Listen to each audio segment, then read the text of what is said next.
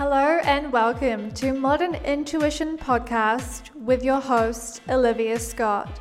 In this podcast, we talk all things intuition, spirituality, manifestation, and the road to uncovering soul purpose. I will be chatting with entrepreneurs, thought leaders, business owners, and industry experts to hear their road to creating success and how intuition has played into that journey.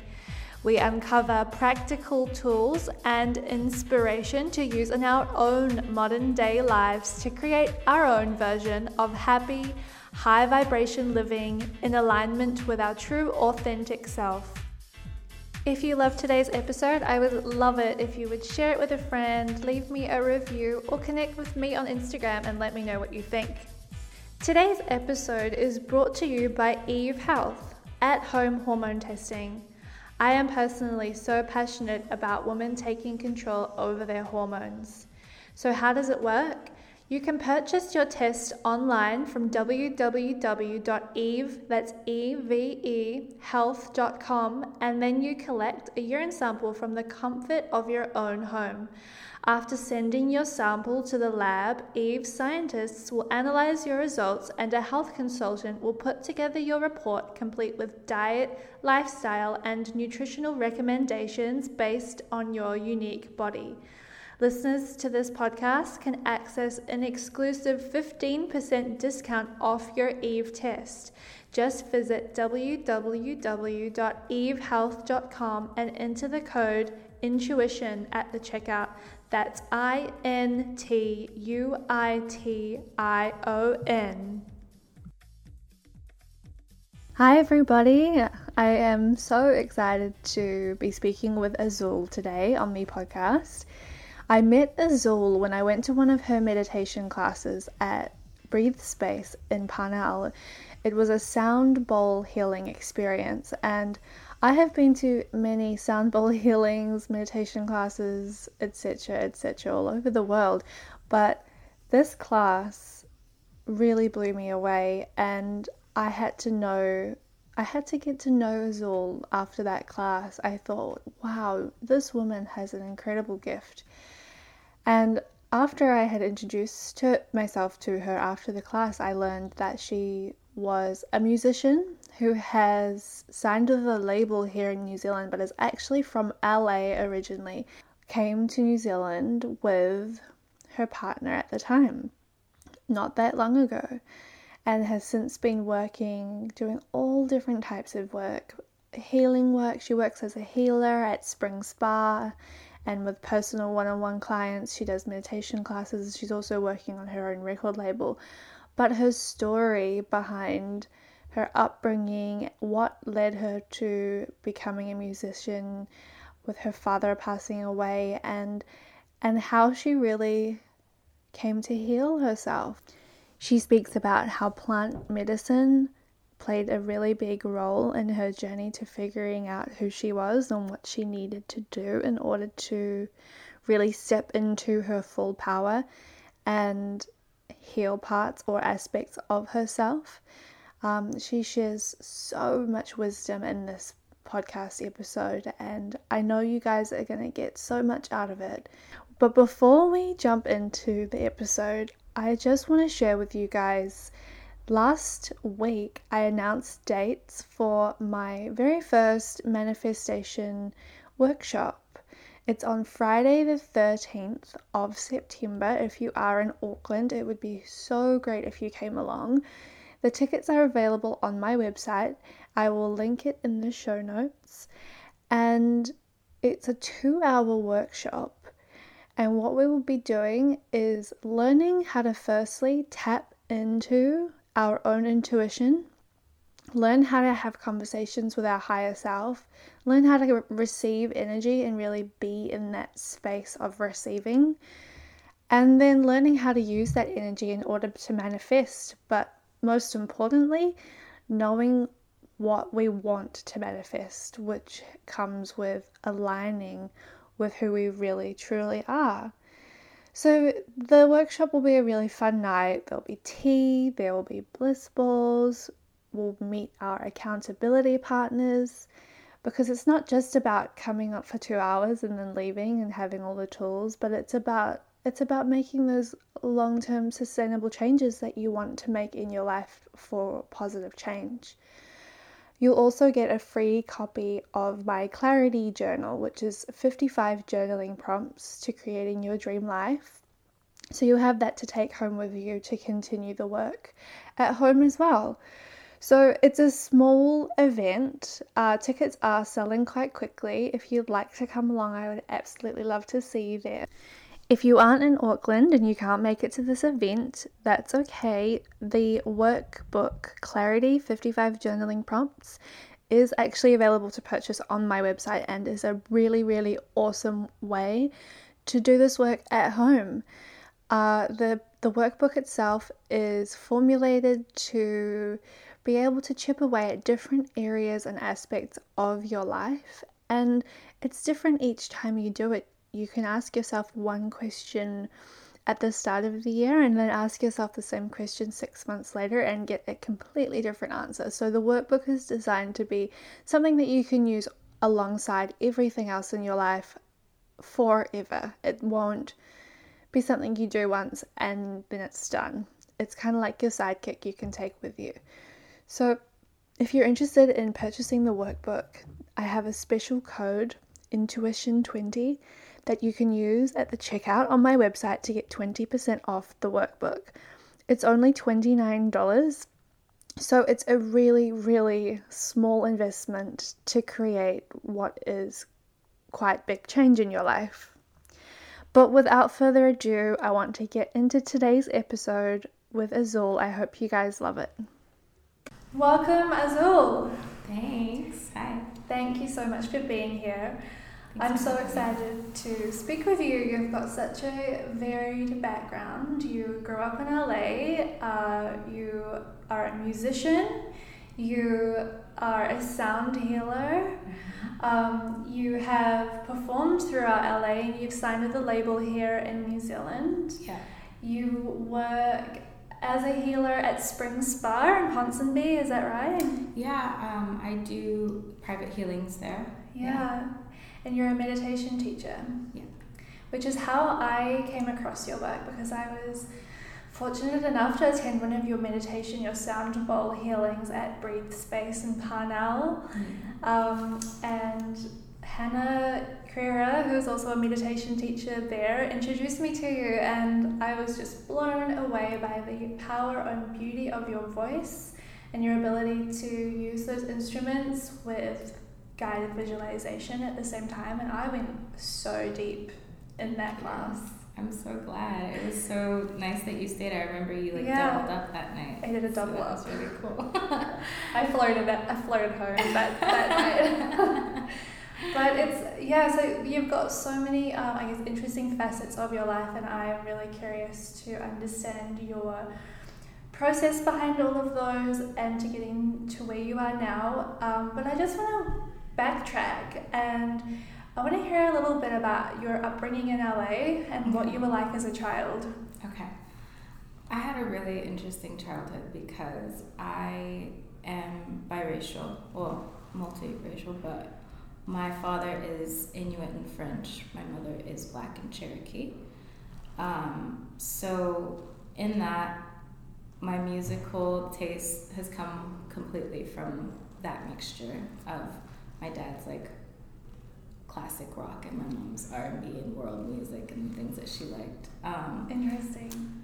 But yeah, as a kid, I was extremely shy, extremely, like excruciatingly shy. Um, I went to a school that was predominantly African American, and um, I was very, I mean, my mom's side of the family is they're African American for the most part. Um, so I did identify to a degree, but I also have my dad's side, which was, they were like kind of wild hippie people, and they lived in canyons and stuff. So like the juxtaposition of my life was pretty interesting, going to like an inner city school, but on the weekends having these experiences, going to powwows, going to riding horseback, you know, just like doing very different things from what the people who I was spending time around. Yeah. Um, but yeah, I mean, I loved it. I think that I was able to have my feet in both worlds and see the similarities and the differences and all of that. Yeah, interesting. Yeah. Okay, and then so what were you like moving into your teenage years? I was still very shy, but um, I think that I developed very young. So I got a lot of like attention in the way of like sexual attention kind of from like older men and all of that. And I think that it made me more shy. It made me really uncomfortable with myself. Um, it made me very ashamed of what I looked like. It made me ashamed of my body. So I was like, I seemed probably a lot more confident than I actually felt. Mm-hmm. I felt very like um, alone and very scared of everything. I had incredible anxiety. Mm. Yeah.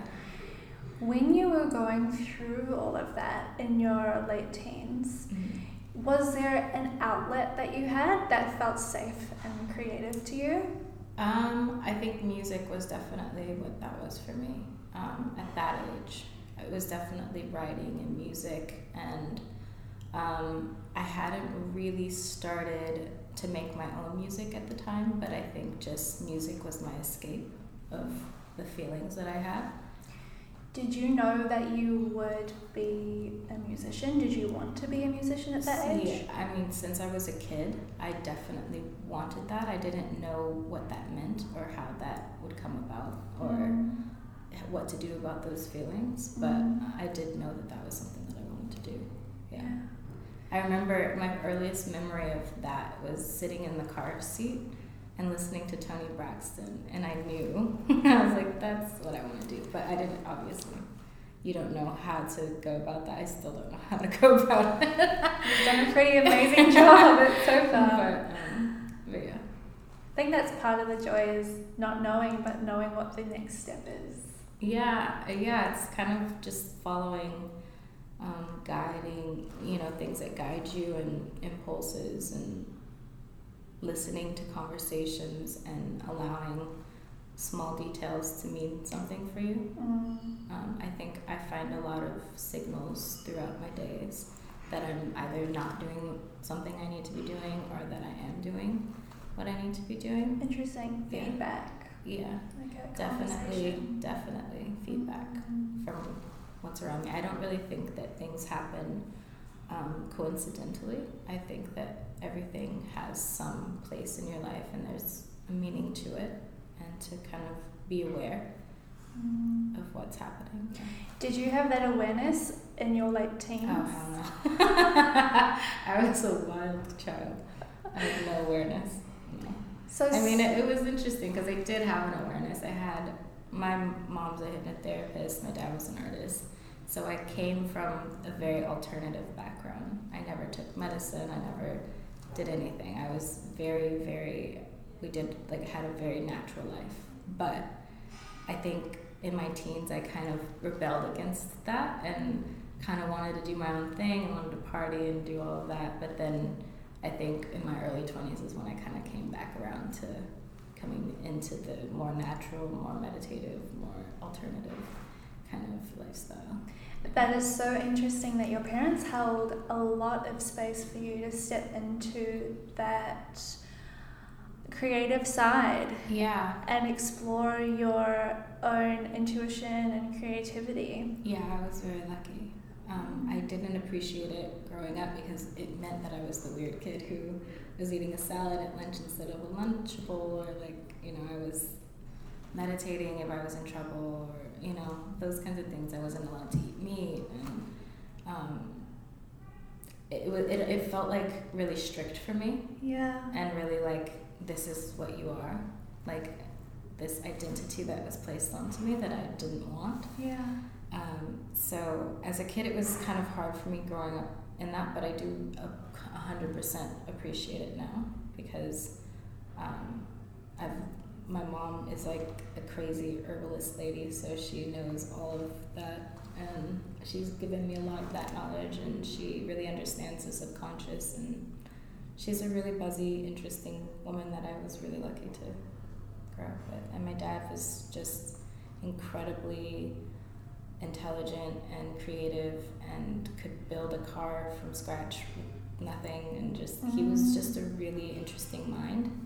So I was lucky I had two really cool parents. Wow, that's yeah. really interesting. And I think it's so funny how even though you grew up in that environment, you and you felt so, I guess, trapped, or like you were given or handed that identity yeah. without having a necessary choice. Like you didn't feel like you actually chose that identity. And I think naturally we always want to rebel against what we feel we haven't had much control over, but yeah. having come back and choosing to be where you are now, it's almost like you've come full circle, but you had to go on that path to figure out what you actually did want to be yeah. or choose. Totally. I think that's exactly what it is. Mm. Yeah. So what advice would you give that younger self, that younger self that wanted to rebel and go against what she had been brought up with? I think I wouldn't give her any advice. I think she needed to do that. I think she needed to like go find what she wasn't to, f- to come back to what she was. Yeah, yeah. That's so important. I think like I was pretty reckless at that age, but I think I needed to be. I don't really like. I did probably some stupid things, but I don't really regret anything. Like I think that I needed to. Mm-hmm. I needed to like step out of myself for a minute. Yeah, you have to stray off the path to find your way back again. Yeah, I think that that's important. I think it's it's like every, nobody stays on, you know, everybody's path is winding. Mm. And I think that all of those turns and all of that is unnecessary. Mm. It gives you perspective and, you know. Absolutely. So how did that young Azul lead into the music industry, and how did you create that success with finding a label and being a performer? Um, when I was twenty-two or twenty, I think I was twenty-three, I met my ex-fiance who was um, same age as me but very, very focused on production, and he and I started making music together right away, and we were together for seven years, six or seven years.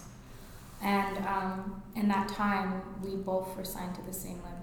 So we both would be in the studio all the time making music. And there was um, an, um, a guy who had to do with that label who was in the studio at the time. We played him some stuff and he just was, he liked it. So mm-hmm. we ended up, um, it was a really, really cool thing because it was an artist development label. So there were about, I think, six other bands that were signed to this label. And um, we all kind of co-created and made some really interesting stuff. So that would have been a really beautiful time, but there would have been some hard things to go through during that time as well. Oh yeah, definitely. What are some of those hard things you had to go through?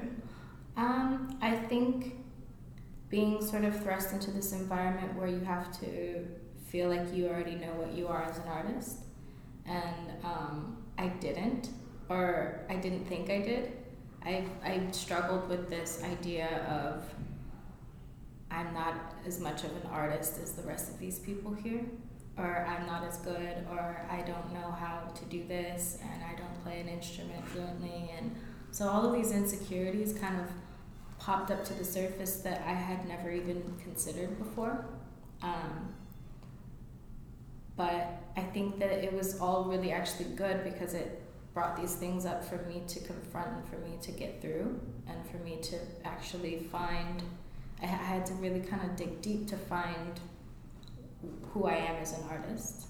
And so yeah, I think that that was maybe the greater purpose of that time in life, was yeah. to find that, like to deeply find that identity. Yeah, yeah. Those sorts of uh, situations or environments where we are, where people see us or yeah. we're asked to be seen and heard, brings up everything we need to process in order to be fully in our worth, yeah, and being seen and heard. True, and then there's also this other side of it where people are telling you, oh, you're a great artist, or you're this kind of artist, or you're uh, just kind of telling you that you're what you want to be, but in you, you don't feel like you're there. Mm-hmm. So it's kind of this weird, you feel like you're playing a part, mm-hmm. kind of thing. You have to like distinguish who you are. Yeah. Amongst the noise of it all. Yeah. Yeah. But it was actually such a like such a beautiful experience where I was able to grow a lot and understand myself more and understand the industry more, and yeah, I got some chops getting able to do some really cool shows, and yeah, so that was really They've cool. been so expansive yeah. at the same time. Yeah, definitely. So when did your spiritual journey come into it? Um, I was twenty-four and my father passed away. Um, pr- not suddenly, but he had cancer, um, and it was already at stage four when they found it. Mm-hmm. So he only had a couple more months, and he went through chemo, and he actually went into remission, and the cancer was gone, and he had to do bone marrow um, transplant, and his hair was coming back, and then he ate something that was... didn't agree with him, because you don't have an immune system at that point, and um, he just he got dehydrated from expelling and expelling and expelling, so he actually passed away from dehydration, which was devastating, because it was like this roller coaster of he's not going to make it, he's not going to make it, oh, he is going to make it, oh, he's great, and then just mm. something so um, something that you would never think would take somebody out. Um, so that was devastating for me. Yeah. And I think that um, because of his passing away, and I had such a hard time with that because I was very close with my dad. I still am close with my dad. But mm-hmm. I had an incredibly hard time with that. And so I think that it took me down a very dark road of like wanting to do lots of drugs and wanting to just kind of go into a hole for quite a while, and then um, I think that I came out of that because I discovered um, plant medicine and just started to really come back into a spiritual practice with that. Mm. Ayahuasca? Yes. Was that, did that happen before you signed with the label or after? No, that was after. That after. was about a year. Mm. After I'd already been there, or maybe I don't know, maybe a little less than a year, but yeah, mm, I was gosh. already there for a bit. Yeah, yeah, huge highs and lows. Yeah.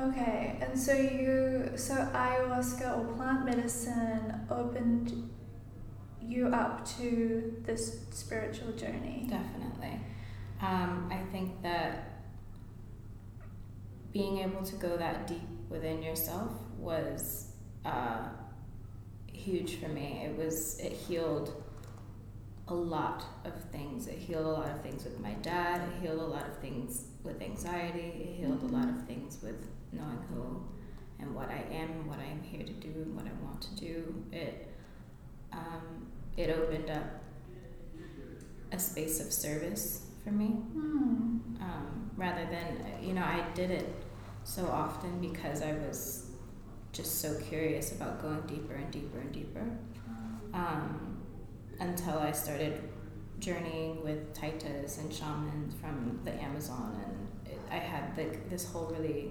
incredible experience where I was able to sit with them for years.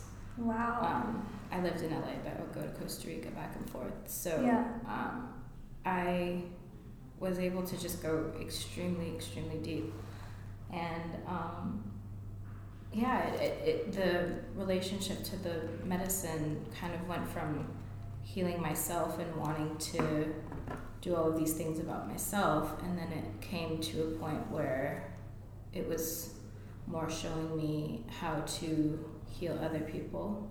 And towards the end of that whole journey in my life, I was able to assist in these journeys and be of service to the people who were sitting.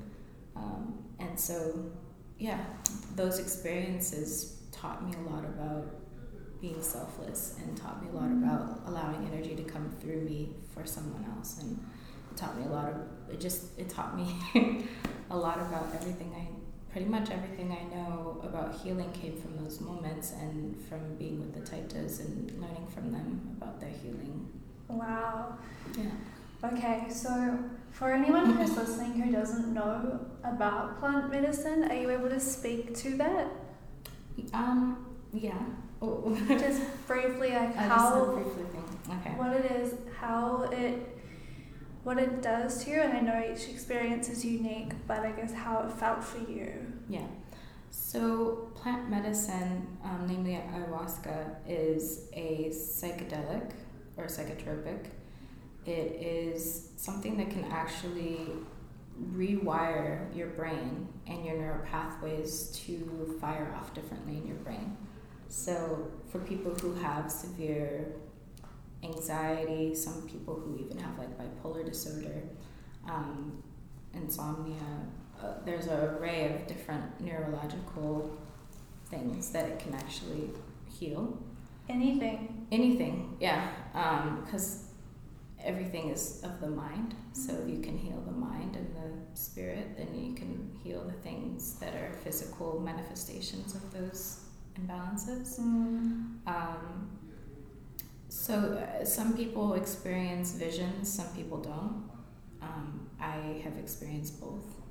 And I think that it kind of brings the physical realm, what we see and what we feel, into this heightened space of awareness where you are able to tap into more, um, I want to say more detailed, but it's not that. It's you tap into the energy of everything. Mm. Um, so it just sort of shifts your perspective on everything. Mm. Yeah. And it's not like this, it's not like just that it's a, it's not like a fun experience. I didn't find it fun. I just found that it was so healing for me and so transformative, and all of these things were happening in my life, and I was attributing it to these experiences and to these expansions. Mm-hmm. So it felt, um, yeah, it just, it's hard to explain mm. unless you do it. Unless you do it, I yeah. completely understand that. Yeah. It's hard to speak to things that don't have a physical form yeah. already. Yeah. It's. I mean, it's hard to, e- even now, this is years later, this is two years later after my last journey, and I'm still processing. Mm. I think it takes a long time to process when you peek into another realm of existence, another realm of consciousness. You know, it's just peering over the wall and then you mm-hmm. jump back into your body. But it's like this, these experiences really do have like a, a deep, um, a deeply rooted symbolic healing that happens in your mind, because I think that it taps into these primal symbols that work in your subconscious. You know, I think with plant medicine, you know when it's the right time to do it yeah. for yourself, and you are exposed to it at the right time for you, and it's not the right time for for everyone. Yeah, no, it's I don't think so. At the same time. Yeah, I mean, I think that it's it's definitely not for everyone. I think that there are millions of doors into a deeper part of yourself, and that's just one of them. I mm. think meditation is just as effective. I think breathing is just as effective. I think having some tea and sitting at a window and having some deep inner thoughts is just as effective. I think it's just what works for you. But for me, and for everything that was going on in my life, I think that um, and just it came to me. It wasn't something that I was searching out. It came to me, and it came to me in a really pure form, in a really deep lineage. Mm. And I was just really lucky, mm. to be honest. I, that I, did, I wasn't looking for it. I wasn't looking for healing. I was looking for feeling sorry for myself, and that just kind of came up. And it wow. came up for years, and I just went with it because that's just kind of how I am. Mm-hmm. I really go with the flow kind of gal. So um, you can call it that, or you can call it being in tune with your intuition. Yeah, maybe, maybe, that, maybe that's true too. But um, yeah, I think that it it comes to you if it needs to, and it doesn't come to you if it doesn't need to, and it's not something that um, you have to search out or force or anything like that.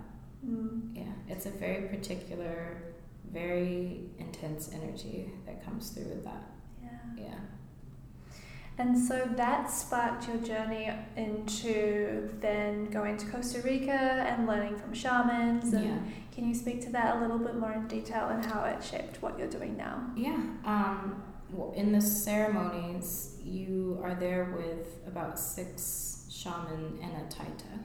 Mm-hmm. And they hold space in the ceremony, and they come around and do healing work and all of that. And so being around them for those for all of that time, um, I was I have close relationships with all of them and learned what they were doing and why they were doing it, and mm-hmm.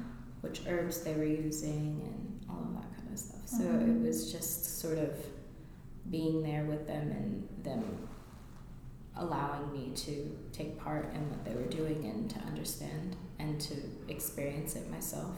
Mm. I can only imagine the types of experiences you had and what you witnessed during that time. I I can't even begin to to explain it and not sound like a completely insane person. Oh no. Anything goes in this room. Yeah. So how did that shape the next step for you? Um, I think that coming... I, mean, I always lived in L A, so I would go there and I'd come back. But um, I wanted to bring what I was experiencing to my life and to my friends and to the people around me. And I was like feeling like I could bring that energy through, but in another form. Mm-hmm. And sound was natural for me because I'm a musician and that's really how I express everything. So I realized that um, through sound I could tap into that energy, that energy that I was able to tap into through plant medicine. Um, I tap into it easily without it. So using that sort of channel mm-hmm. through the sound and being able to kind of express what I'm seeing and feeling and bring people into that space with me and hold space mm. has been kind of how I've translated what I learned into what I do now. Interesting. So the your experiences through being in Costa Rica and doing plant medicine, you're able to channel that healing energy you experienced and witnessed through connecting with sound and sound bowl healing. Yeah. Um, it's sort of like um, the best way I could describe it is that energy that I was in quite a lot with the plant medicine has a particular vibration in a particular space. Um, and when I start with my healing work, I just tap into that space mm-hmm. and pull through what needs to come through for that particular person or that particular group. And it really has nothing to do with me. It's not that I'm choosing to um, pick this and not that. It's just I open up that sort of space mm. and what comes through is what comes through. Okay. And it's not really, I think it's kind of one of those things where it doesn't really have to do a lot with me. It's just I'm there to hold the space. Yeah, you can access that portal. Yeah. So what does that look and feel like for you when you're in that channeling space? Um, I, I'm, it's very visual for me. Um, a lot of the time when I'm working, my eyes are closed because I'm seeing what I'm describing to the group and creating a space for the group to be in. Mm. Um. When I'm working on individual people, I usually see sort of like a grid of energy or sort of just like a, a energetic grid above them, mm-hmm. and I see where there's excess energy. Was somebody from here. And um, she's amazing. She's a D J here, and a producer. And I was engaged when I was in L A, and things were just getting pretty crazy in my relationship and just not working. There's a ton of love there, but just as a relationship didn't work. Um, and I didn't know that yet, but I knew I wanted to come visit. Thank you. And um, I wanted to come make some new music here. I was only supposed to be here for like two months. Mm-hmm. And then um, something told me just to extend it. And then my fiance and I decided to end things while I was here. And so I just kind of realized that it's a good space for me to be in, to heal and just to have some space and just kind of dig into myself again. And then, so I stayed without really having a plan about anything. And then I ended up being signed and doing this healing work here as well. So mm. it's been an interesting uh, journey of complete trust and Serena. Not, yeah, totally. Not knowing what I'm doing and how I'm going to do it, but knowing that I am going to do a thing. That's such a skill. Yeah. Such a skill, learning how to surrender and to trust and to observe and notice what has been presented to us. Yeah. And noticing that it's scary, but going forward and doing it anyway. Yeah. Um, I think that's been the biggest part of the past year of my life, has been being completely afraid of what I'm doing and doing it anyways. It's a skill, and the more we utilize it, the bigger we can step into the next, well, the quicker we can step into the next fear, and, because it never goes away. Yeah. The fear never goes away. Yeah, no. It's always the next thing that's bigger. But, exactly. Yeah. What does your meditation practice look like? For myself?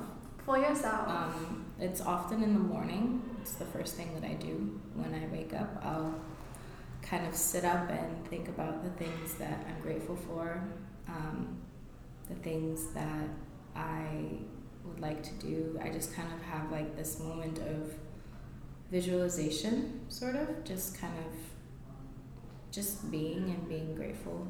Um, my life has changed completely, and still finding what's great, what I feel grateful for, mm. I think has been like a, a huge um, practice for me. It's just being where I am and being okay with it and being joyful for it, whether it looks how I want it to look or how I think I want it to look, um, and just realizing that this is this is just as much part of the success and the end result that you want is the journey, mm-hmm. and you need to go through it, and you need to be present for it, and not in the future, not in the past. So my morning ritual kind of thing is waking up and having those thoughts, and then I'll usually do a deep meditation. Um, sometimes it's just complete silence, complete black, complete nothing, and just com- just keeping my mind blank for thirty minutes. Mm. Sometimes I'll do a guided one. Sometimes I'll just listen to a frequency. Mm. Sometimes I'll play my bowl. Kind of just depends on what I feel like when I wake up. Mm. The symbols have changed a lot. Symbols? Um, yeah, I think that through each meditation, there are certain symbols that your mind uses to heal different things. Mm. Um, And I think that the symbols that my mind uses has, have become a lot different than they were prior to the plant medicine. Okay. So yeah. You see symbols in your mind's eye? Yeah. And they come forward and you observe that what they're offering you? Yeah, definitely.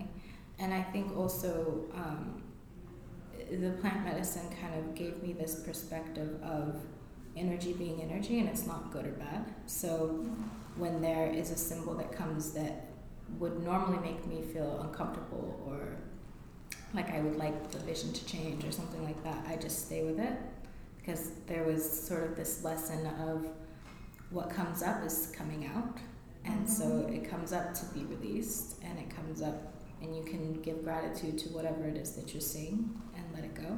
Mm-hmm. So it's sort of been this interesting um, lesson in not identifying with everything that I see and everything that I feel, just allowing it to come up and release, and being a lot more open and transient with that, mm-hmm. and not needing to cling on to anything, mm-hmm. just kind of letting things come through and go out.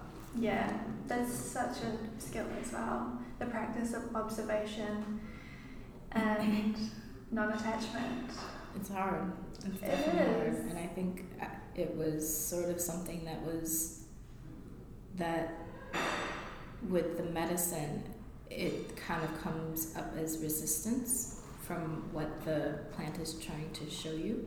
So it makes the journeys a lot harder if you don't just let it come through and go out. Because mm. if you get stuck in something, it will just kind of loop. And so that's not fun. Yeah. So it's sort of like these tricks that you learn the more that you go into that space to get through to a healing space, instead of it being like this very difficult time. Mm-hmm. So surrendering was the biggest um, tool that I got from that. Mm. Noticing where the resistance comes up is such a big indicator to what wants to come through. And I always know if there's something that uh, I'm triggered by, or I'm resisting, or I'm trying to attach to, mm-hmm. there's actually something there that I need to go, why why do I feel the need to either control this outcome, yeah. or control uh, what, what I'm getting out of this situation? Yeah. And seeing and going, what happens when I surrender? Yeah. What happens when I let go? And noticing there's so much spaciousness and freedom from that space, but it's an it's a battle with the ego. Yeah, it it is. Mm. It's a huge battle with the ego, and I think like I think that in my life right now, non-attachment has been a huge lesson for me, especially coming out of like a long relationship and having lots of codependency and all of that. Um, all other re- relationships that I've had since have been in reflection of that non-attachment, and being able to appreciate without needing to possess, and being able to allow love feelings to come through and go out, and not needing to hold anything in me is, and I don't think that that will be forever, but I think for this season of my life, that's kind of the lesson. And so I'm just learning that lesson and allowing it to really come through in my life. And I think that once you really grasp something, it stops coming up in your life. Mm. So I think, yeah, just sort of there so right now. So true. And I love your way of saying, saying this season of your life, yeah. because it is such, we have seasons. We go, one season can be one month and they can overlap with another season that's going to yeah. be there for six months. And yeah. It's a, yeah, it's these lessons that are coming up to help us evolve. Totally. Curious to know, what are your spiritual beliefs? I chant, I meditate, I pray, I connect with something larger than myself that I know that I don't really understand, and I'm okay with that. I don't really feel um, the need to personify that energy. I just feel like it's sort of like this all. Like, I think everything is God. I think you're God, I'm God, the floor is God. I think, like, if we, to, for me at least, if I view everything as sacred and everything as love, then I, uh, I treat everything with love, and I treat myself with love, and that's kind of my spirituality. I don't really have, like, a religion that I'm particularly... Um, involved in, but I like chanting because it creates a vibration, and through that vibration you are sending your intention out to be multiplied and sent back.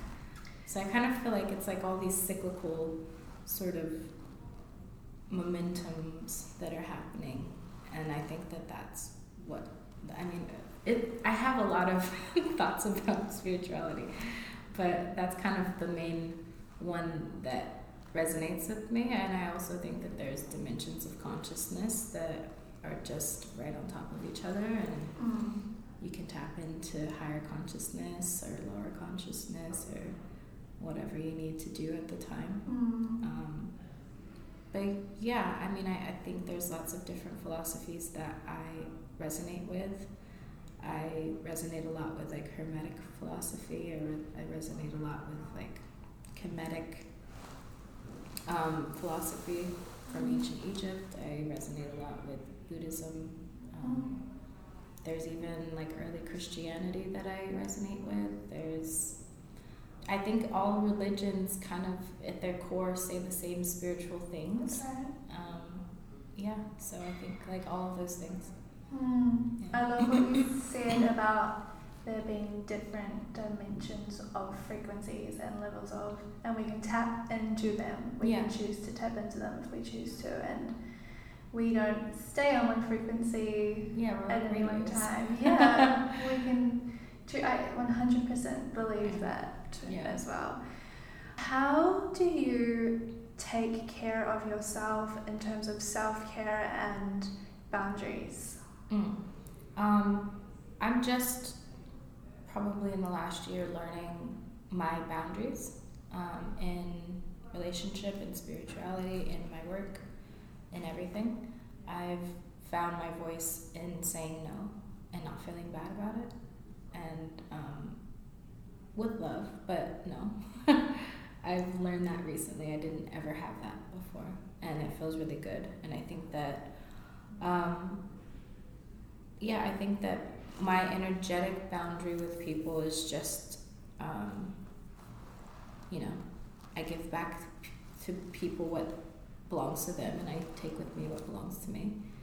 And um, that's so important when you are offering a healing service. Yeah, definitely. I think it's like sometimes people really want to give you all their stuff, and they really want to cling on to that, and sometimes they don't understand that the work is actually in, in their life. It's not in on the table. It's not in yoga class. It's it's through them processing what's happened and processing the shift in energy, mm-hmm. and allowing Um, new habits to form from there.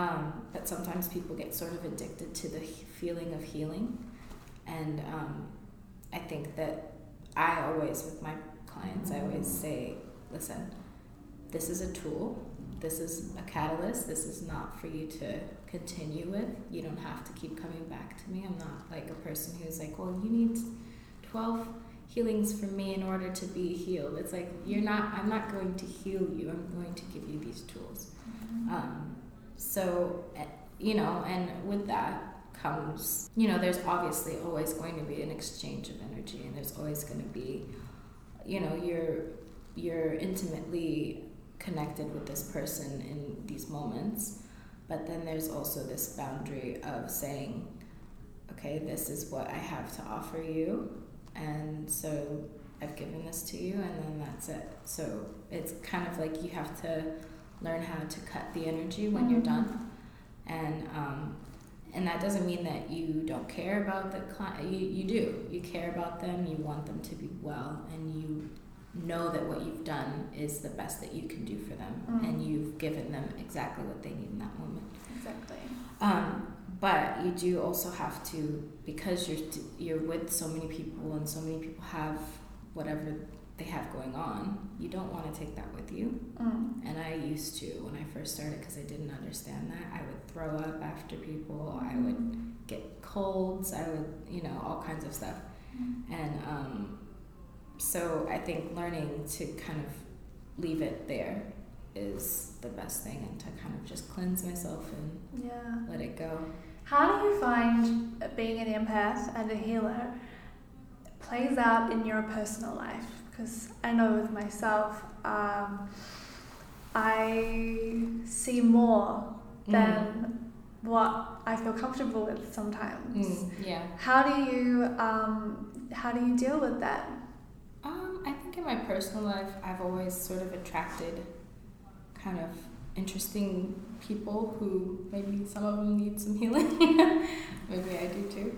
But um, yeah, I mean, I think that the way that I deal with what I feel is I try and not project what I'm feeling on anyone else. And I try to, um, whatever I'm feeling, I try to f- to deal with my own emotions. Um, I think that a lot of the time we, in close relationships, we sort of just project on each other. And I try and listen more, and I try and just, um, I, yeah, I don't know. It's sort of a new practice for me, because I think being in a long-term relationship, you're so used to giving your emotions to someone else for them to deal with. And I think that this time in my life has been um, when I'm presented with something and it makes me feel something, I don't need to uh, explain it to anyone or give it to anyone. I just mm-hmm. sit with it and process it. Mm-hmm. And that's been really powerful for me. Really powerful. It's very empowering, that process. Yeah, yeah. It's been like, it's kind of coming to this place where like I can feel feelings of being upset without going deep into it. I can just say, oh, that that's upsetting. Mm-hmm. Okay. I feel upset. I can cry about it. I can meditate through it. And then I, I'm like, okay, well, I can also release that. It came in, so it can also go. And that's it. And it's like, it's sort of like this place of just sort of like love, yeah. because I um, I'm not letting it go in the sense of like, oh, I'm done with that. It's like I'm letting it go be what it needs to be, and I'm just staying in a place of love with whatever comes in or comes out. Mm, that is such a practice. Trying. It's, I'm human, but you know, yeah, I, I'm definitely trying. Yeah. A few situations recently have definitely tested that new part of me, but it's been good. Yeah. I feel like you get, when you're in that place of practicing acceptance of what is and letting emotions not dictate how you feel, but yeah. letting them move through you, you get tested with bigger ones to deal mm. with. Mm-hmm. But like, okay, you're committing to that, try this. Yeah. yeah, definitely. Yeah, I definitely think that. But it's cool, though, because it shows you how far you've come and how much you are committed to changing yourself yeah. and how much you're committed to sort of leveling up your energy and leveling up your ways that you respond to things in your life. Mm. I also think of, like, you know, I'm a musician, and eventually that work will be public. And I think that... Um, having these practices of maybe something doesn't work out in the way that I want it to work out, but not letting that stop any forward motion or letting that ruin anything for me, just kind of allowing things to be as they are. Um, I think it's a huge practice for me and what I want to do. Um, almost feels like all of this work you have done, all of this groundwork is providing a really strong foundation for what you're actually calling in. Well, thank you. I hope so, because it's not been easy work. I don't think that, we even said this at the beginning, there are no mistakes. Yeah. There are no coincidences. And I, I honestly believe that when you're asked to do such intense groundwork, you're providing a framework for whatever it is that will be coming in next that you will need that groundwork for. True. I'm very excited for your album coming out. Thank you. Me too. Can you say when? um, well, the first single will be coming out in February, and that's going to be with the short film. And um, then the album will be about three months to five months later. Um, I don't have a date for that, but I do know that February will be the first single. Um, but in the meantime, I am going to be releasing a meditation like a meditation, I don't know, E P. Yeah. It's about five um, meditations. That some of them have speaking, some of them don't. So um, some of them, they're all with like a different frequency. So there's like a heart meditation and grounding meditation and all of these things. And then there's ones that are guided, and then there's ones that just have the feeling and the vibe. So yeah, I'm, I'm actually really excited about that too. How um, incredible. What advice would you give to somebody who wanted to create their own thing mm-hmm. but can't seem to start? Stop thinking that you're supposed to be anything other than what you are, and just go into yourself and try different things until something sparks you, because something will spark you. Do things that are outside of your comfort zone. Mm-hmm. Do things that you wouldn't do. Meet new people. Don't be so shy. Like, just push yourself. Push yourself, because on the other side of that discomfort is a new you and a new life. What are you currently working on within yourself? Right now, I have been trying to be a lot more organized. Being organized is something that I've never had that skill, and I've just started to develop it. Why is organization important to you at this point? Um, because I think that when you want to do things on the scale that I'd like to do them on, you have to have structure, just like everything in nature is structured and organized. Like if you look, if you open up a flower, it's all perfectly placed. I think that Um, that kind of a theme is important to pull into your life when you're trying to manifest larger things. So true. Does that show up like routine, or how does structure look to you? Um, organization in your space, routine, which I I have a hard time with. I want to be able to reach more people, and in order to do that, you have to expand. And you have to be on top of what you're doing every day, and mm-hmm. you have to lead by example in your life. Mm-hmm. And I think, um, you know, for me, a lot of these things come naturally.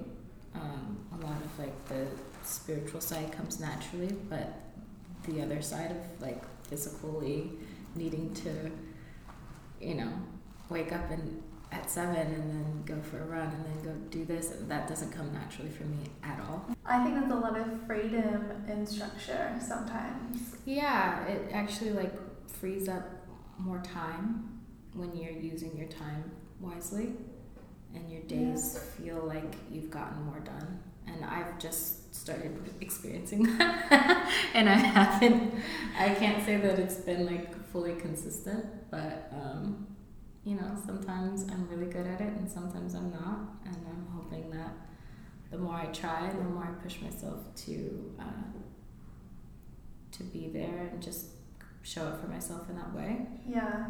Um, the easier it will become. Mm. But yeah. Do you have a food philosophy? Oh yeah, um, definitely like eighty twenty. So eighty percent fresh veggies, whatever, something from the earth, and twenty percent of protein. You have the most beautiful skin. Oh, thank you. Is there anything you can share about what you do for your skin health? Um, yeah, actually I make, um, it's really easy to make. It's just bentonite clay with charcoal, activated charcoal, and apple cider vinegar, and you make it into a mask. Mm-hmm. And I do that once a week. Wow. Um, so it like kind of pulls all of the stuff out of your skin. Oh, yeah. Um, and it burns and it and it hurts and it brings like all the blood to the, your face gets really flush. Yeah. Um, because it brings all the blood to the surface of your skin, so it like gets it kind of shiny and yeah. happy. Well, hey, it's working, girlfriend. Thanks. You're glowing. Thank you. Also, rose hip oil. Um, uh, I massage my face with rose hip oil like every night, so that's a really good one too. Amazing. Yeah. Okay. So, a couple more questions before we run out of time. Okay. What are some of the biggest lessons you have learned around creating success for yourself? That it's never gonna look like how I want or how I see it to look like, and that um, goals are good, expectations are not, and being patient and gentle with yourself and knowing that it's not just um, business, it's actually your entire life and everything that's changing and that's um, growing. And it doesn't all happen in one day, it doesn't happen in one week, it doesn't happen, sometimes it can happen in a month, but that's not really realistic for everyone. And I think that um, just learning to be patient and keep pushing even when you don't see a way. Mm. Yeah. How would you recommend people to tap into their intuition more? Hmm. Closing your eyes and getting um, just the first thing that pops into your head. Mm. Using that as a tool. I think that that was probably one of the first things that I started with when I was younger. Mm. Was um, I would either just automatic write. Like I would just sit down and like I would write a list of questions and then I would just close my eyes and hear the answer and write it down. So it's kind of like this call and response, because I think that everybody is able to tap into their higher consciousness, and your higher consciousness has all the answers mm. of everything. And I think that like the more you can trust yourself, the more you'll hear. Because um, I never was able to hear names or places or times or anything like that before, but now it's like a muscle. Yeah. But tapping into your intuition all the time and trusting in your intuition, you'll begin to get more and more accurate and more and more um, detailed information each time. Yes. Yeah. So true, and it is definitely a muscle, and it's a muscle that once it's strong, it doesn't stay strong if you don't keep working it out. Exactly, exactly. You've got to. And I mean, I think that there are things that um, help to supplement, like crystals, um, essential oils, herbs, going and sitting out on some grass and connecting with the earth, sending some roots down, asking a question to the earth and seeing what you get. Just kind of, everything has answers. Everything has answers. So anything natural that you can connect to has answers. So just try to... It's almost like you're using objects as a sounding board for your own intuition that will come through. Yeah. And sometimes you just need to place it on something so that you feel like you're having some sort of feedback from something. Yeah, I love yeah. that. Yeah. That's incredible. I have never heard of that one before. Mm. Mm. Okay, so where can we find you? Um, Instagram is the easiest one at the moment. Um, A Z V L dot A Z V L. I will link that in the show notes. Sweet, as well. Thank you. Um, I, my website is being redone, but that will be up and running pretty soon. It's there, but it's just not been updated in a bit. Organization. Um, structure. Structure and organization. Um, but so yeah, that those are the best ways to reach me at the moment. And um, yeah, my the film and stuff will be on all platforms, and the music will be on all platforms. Incredible. Yeah. And we can find you at Breathe Space for sound bowl meditations. Yes. Yeah. Every every Thursday night, and then at Sala on Wednesday nights. And I'm actually going to add one more space. Um, in Kingsland. Um, yeah, so that's okay. That hasn't been confirmed yet, but that will, I'll, I'll stay updated. Yeah, I'll keep you updated about that. And we can get your sound bowl healings at Spring Spa in Ponsonby? Yeah, yeah. So um, if you just D M me on Instagram, I can get you booked in. Beautiful. Yeah. All of your different gifts. And they're also special and unique to you as well. I love it. Oh, thank you. Is there anything you want to share? I just want to thank you. Mm. This is really beautiful. And I actually really don't like doing interviews.